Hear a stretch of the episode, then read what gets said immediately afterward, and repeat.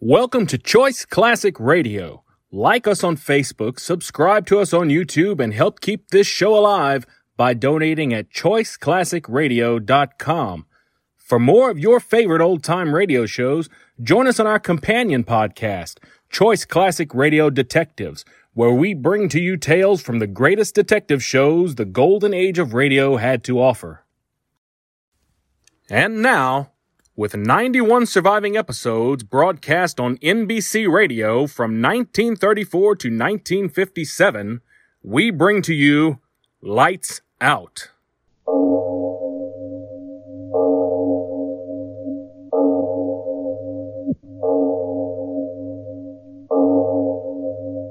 Good evening. This is Van Christo. Welcome to the Van Christo Radio Theater. Tonight, we present another of the radio plays of Arch Obler, the famed writer and producer of Lights Out. These collected plays, presented under the title of The Devil and Mr. O, represent radio drama at its finest. This is the theater of your mind where you are about to enter the zero dimension. There are no boundaries or time limits here, only the depths of your own imagination. And now, to tell you about tonight's program, here is Mr. O. This is Mr. O. Arch Obler. Have you ever wanted to turn time backwards to a pleasanter era, back to the days long before ticking atom bombs and air pollution and the inbred madness of our cities? Well, our story begins after a word from your announcer. The most natural. This is Mr. O again.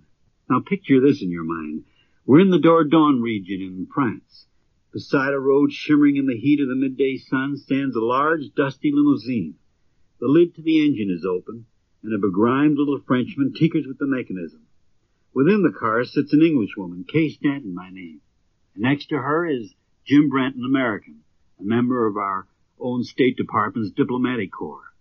By the way, if you haven't turned out your lights yet, turn them out now and listen to Neanderthal.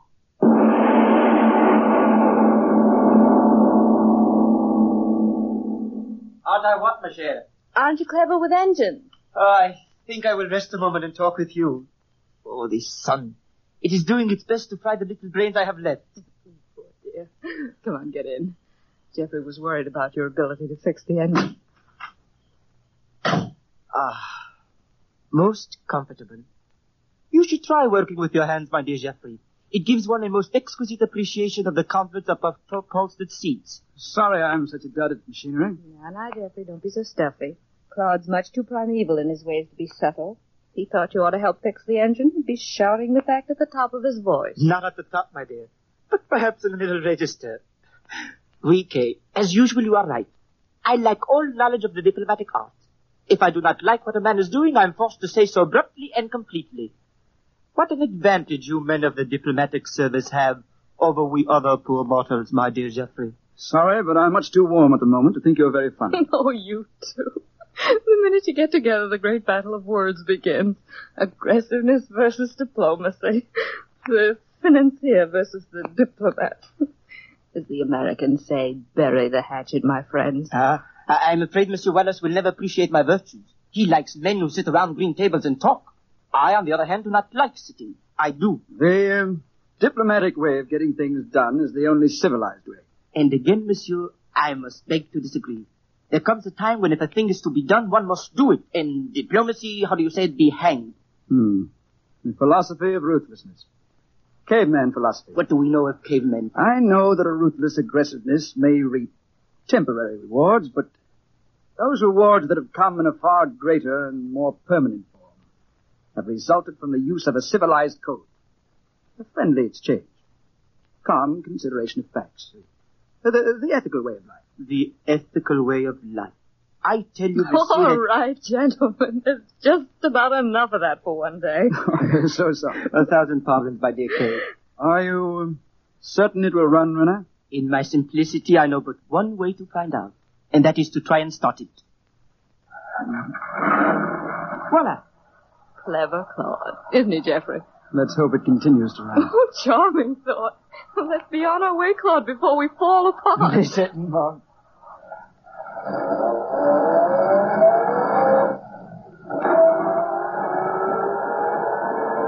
We're very late, Claude, so speed's the word. Right. Sooner we get out of this country, the better I like it. Why do you say that? Oh, I don't like this place. Gives me the chills. With the sun doing its best to parboil us. What are you talking about? I'm not talking of temperatures. I'm talking of atmosphere. These forests and hills. Whenever I travel through here, I feel as if I were passing through a place old beyond decay. Hmm? That is amazing, What do you mean? because what you say of this country we are passing through, you speak profound truth. Truth? We are at Le Moustier. Dear Monsieur. We.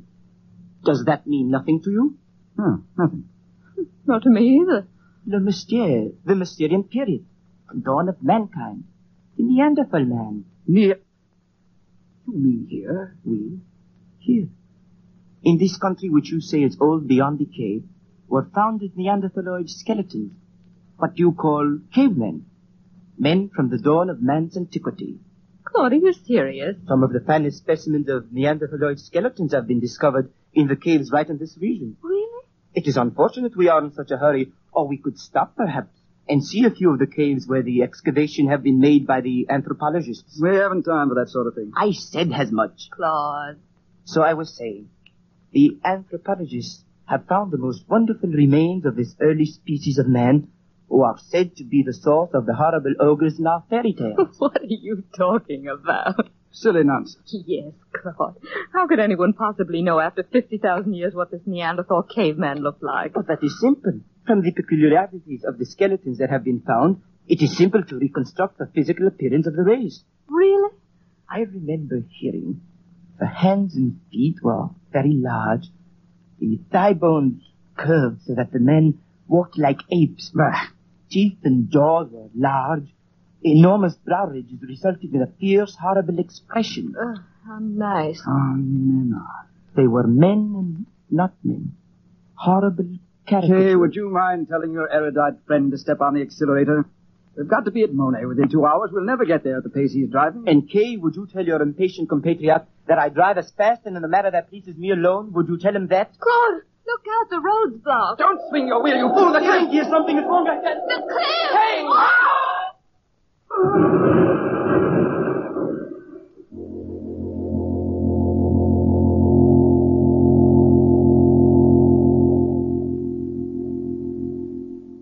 Jeffrey, please open your eyes.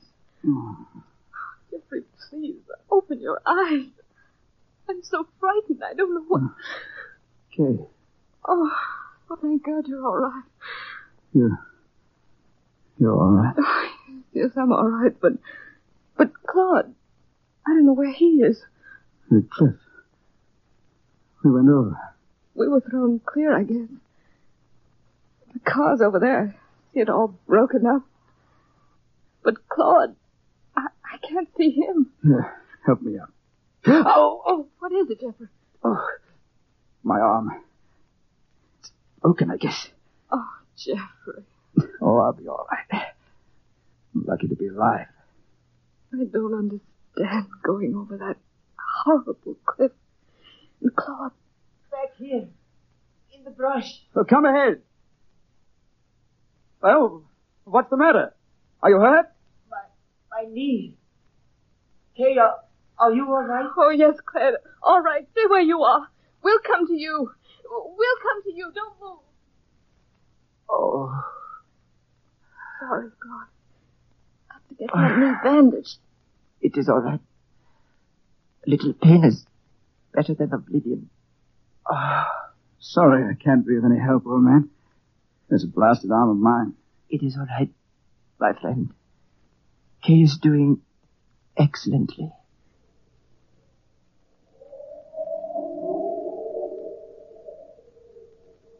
How cold it is. We. That wind. Freezing. But how could that be? In the middle of July. Claude. Jeffrey. What is this? The car goes over a cliff. We don't die. A warm, sunny day, and now suddenly it's like winter. What is this? Tell me, what is this? Steady. We. There must be some logical explanation. I know this country, like you say, like the back of my hand. There is never such cold wind here in July. I tell you. Oh, Claude, you shouldn't try to get help. I, I'm all right. Oh, we've, we've got to get help somehow. No. No. All I want now is a cigarette. Uh, I haven't any. Oh, there, there's some in the side pocket of the car. I'll get. No, no, no, Jeffrey, I'll get. But you you can't- can't go through the bushes with that arm of yours. I'm all right. I, I'll be right back. Jay. Hey, wait. I'll be back in a minute.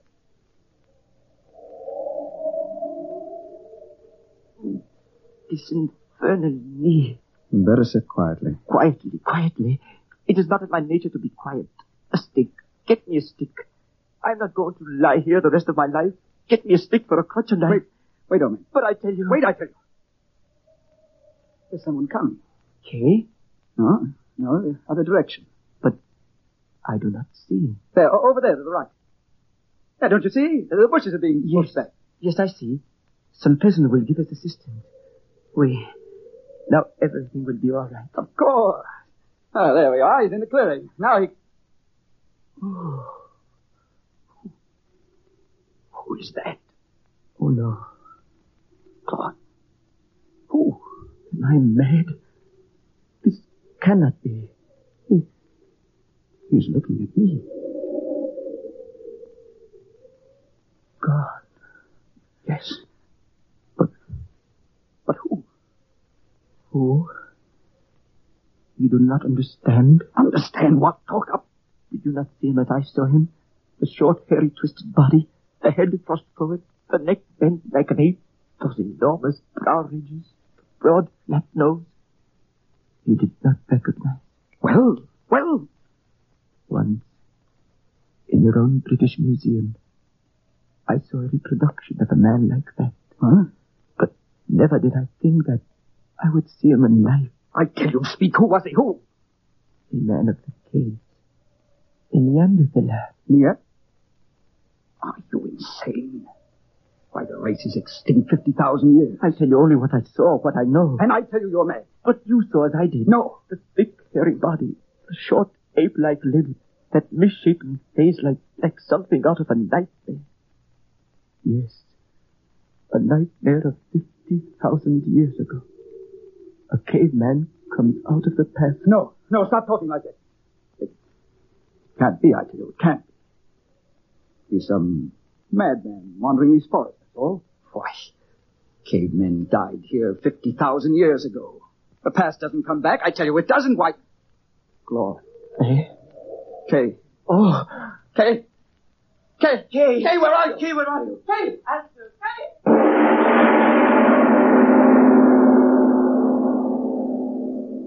And now a word from your announcer before we return to the excitement of Neanderthal. Fit today. You'll be glad you did.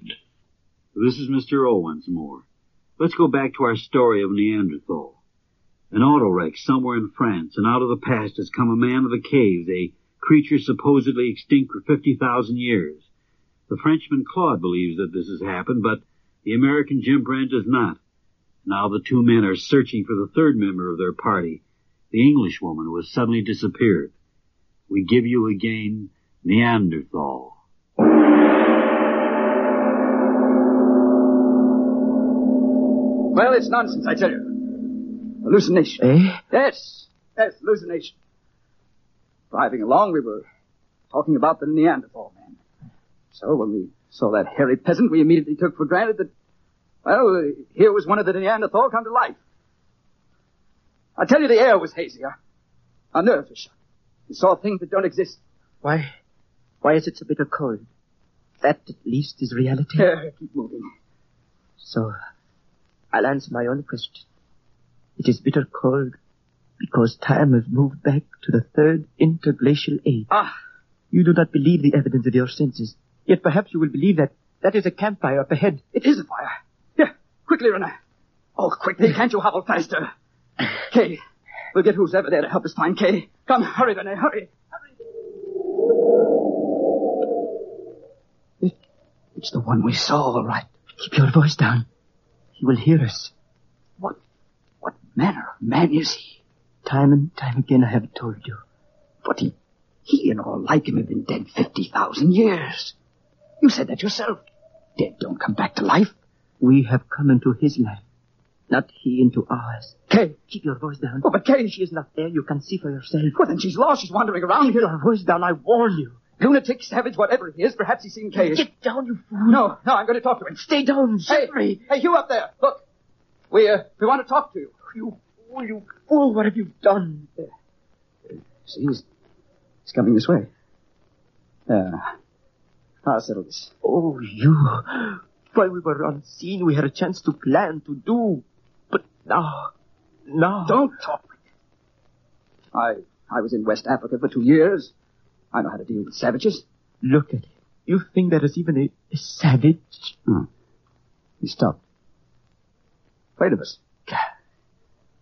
He's the ugliest beggar I've ever seen. Friends, old man. See? Friends. Look, look, look, money. I bring you money. And pretty things. Mon Dieu, what a fool. Words and money for him.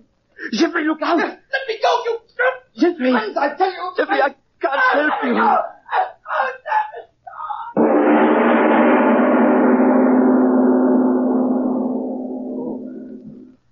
Do, do not try to hold back your tears, my friend.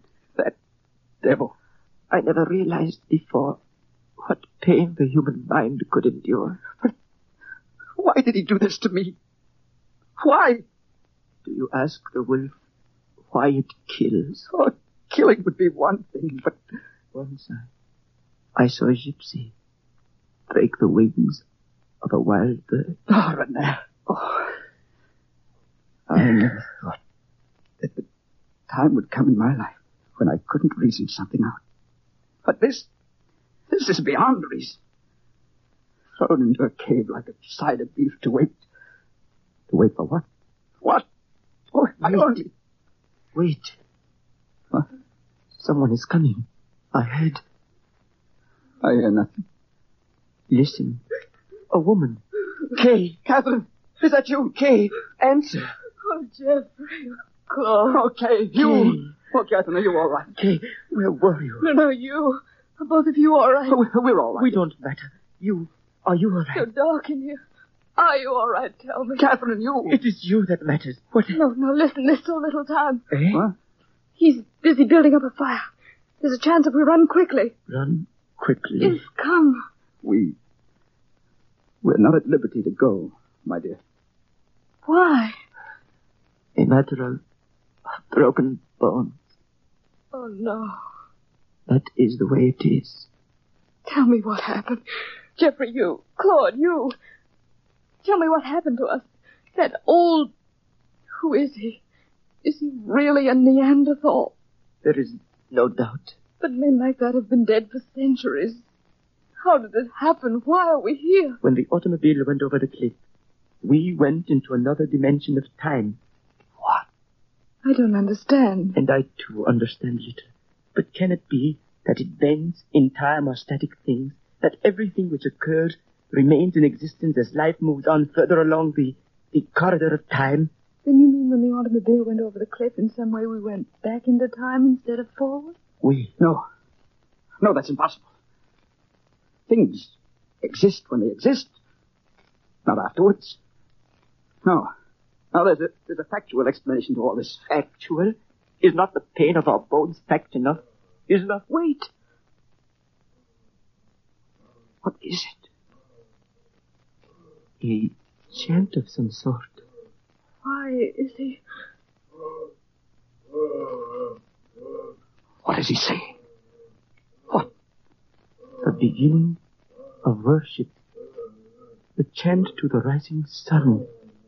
What is happening to us? Only a few hours ago. So happy, the three of us. On our way to a party. Parties. Another age. We've got to do something. Strange. What? Only a few hours ago, I was the dwarf. And you, Geoffrey, the calm, poised diplomat of the green table. Stop talking nonsense. Huh? Listen. He's coming in here. For us? We, We've got to do something. Do you hear me? Do something. I won't die. I, I can't die. Do you hear me? Do something. I won't die like this. I can't. Jeffrey!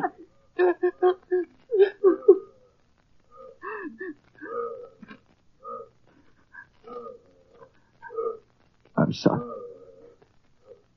I never could endure pain. We understand, Jeffrey. Try not to think, dear. All my life, I, I've known what to say. And now, Oh, Jeffrey. No. let me talk. While I can talk, I'm a man.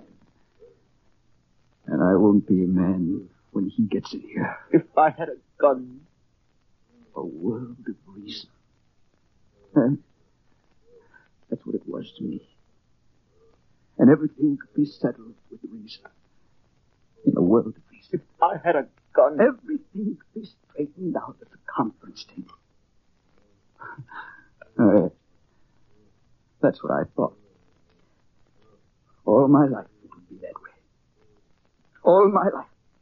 But you see, that's because I've never met force in all my life. If I had a But you can't reason with unreason, can you? When you're facing brute force, words and ethics and logic and good faith don't mean anything, do they? I had No, you've got to face force with force, and a gun is force, and I've got a gun. Jeffrey! He's out of his head. Yes, yes, I tell you, I've got a gun. Diplomatic service. They made me carry it. Oh, I hated it. I thought I'd never use it, but now we've got to, don't we? We've got to.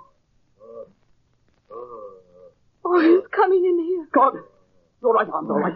Reach in my pocket there. The gun, use it, use it. But I, I... Use it if we're to live, use it.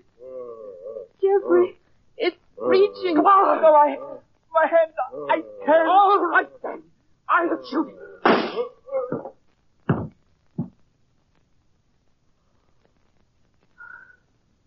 So,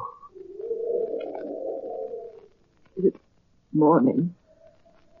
We Now, we go on living. Something may happen to return us to where we belong. I don't think so. nor I.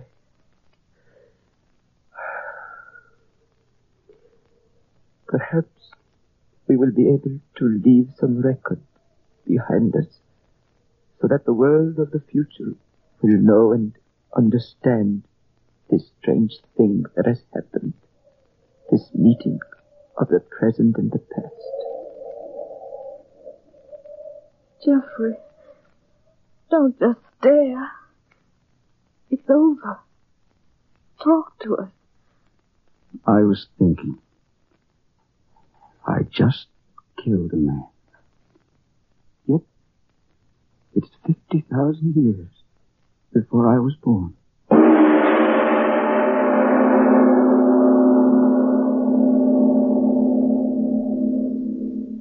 Ladies and gentlemen, you have just heard a fantasy, just a story about a long time ago world where brute and unreasoning force were the order of the day and men were afraid until they found deep courage within themselves.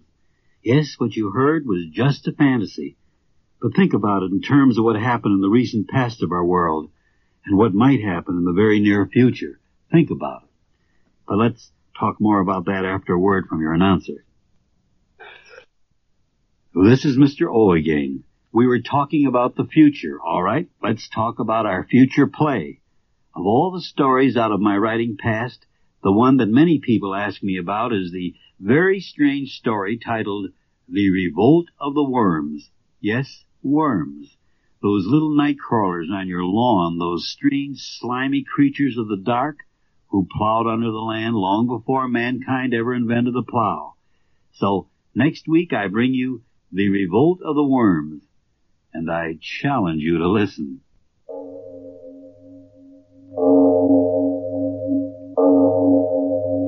It is later than you think.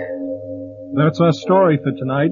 I hope you enjoyed it and will join us again as we travel through the zero dimension in the theater of your own imagination.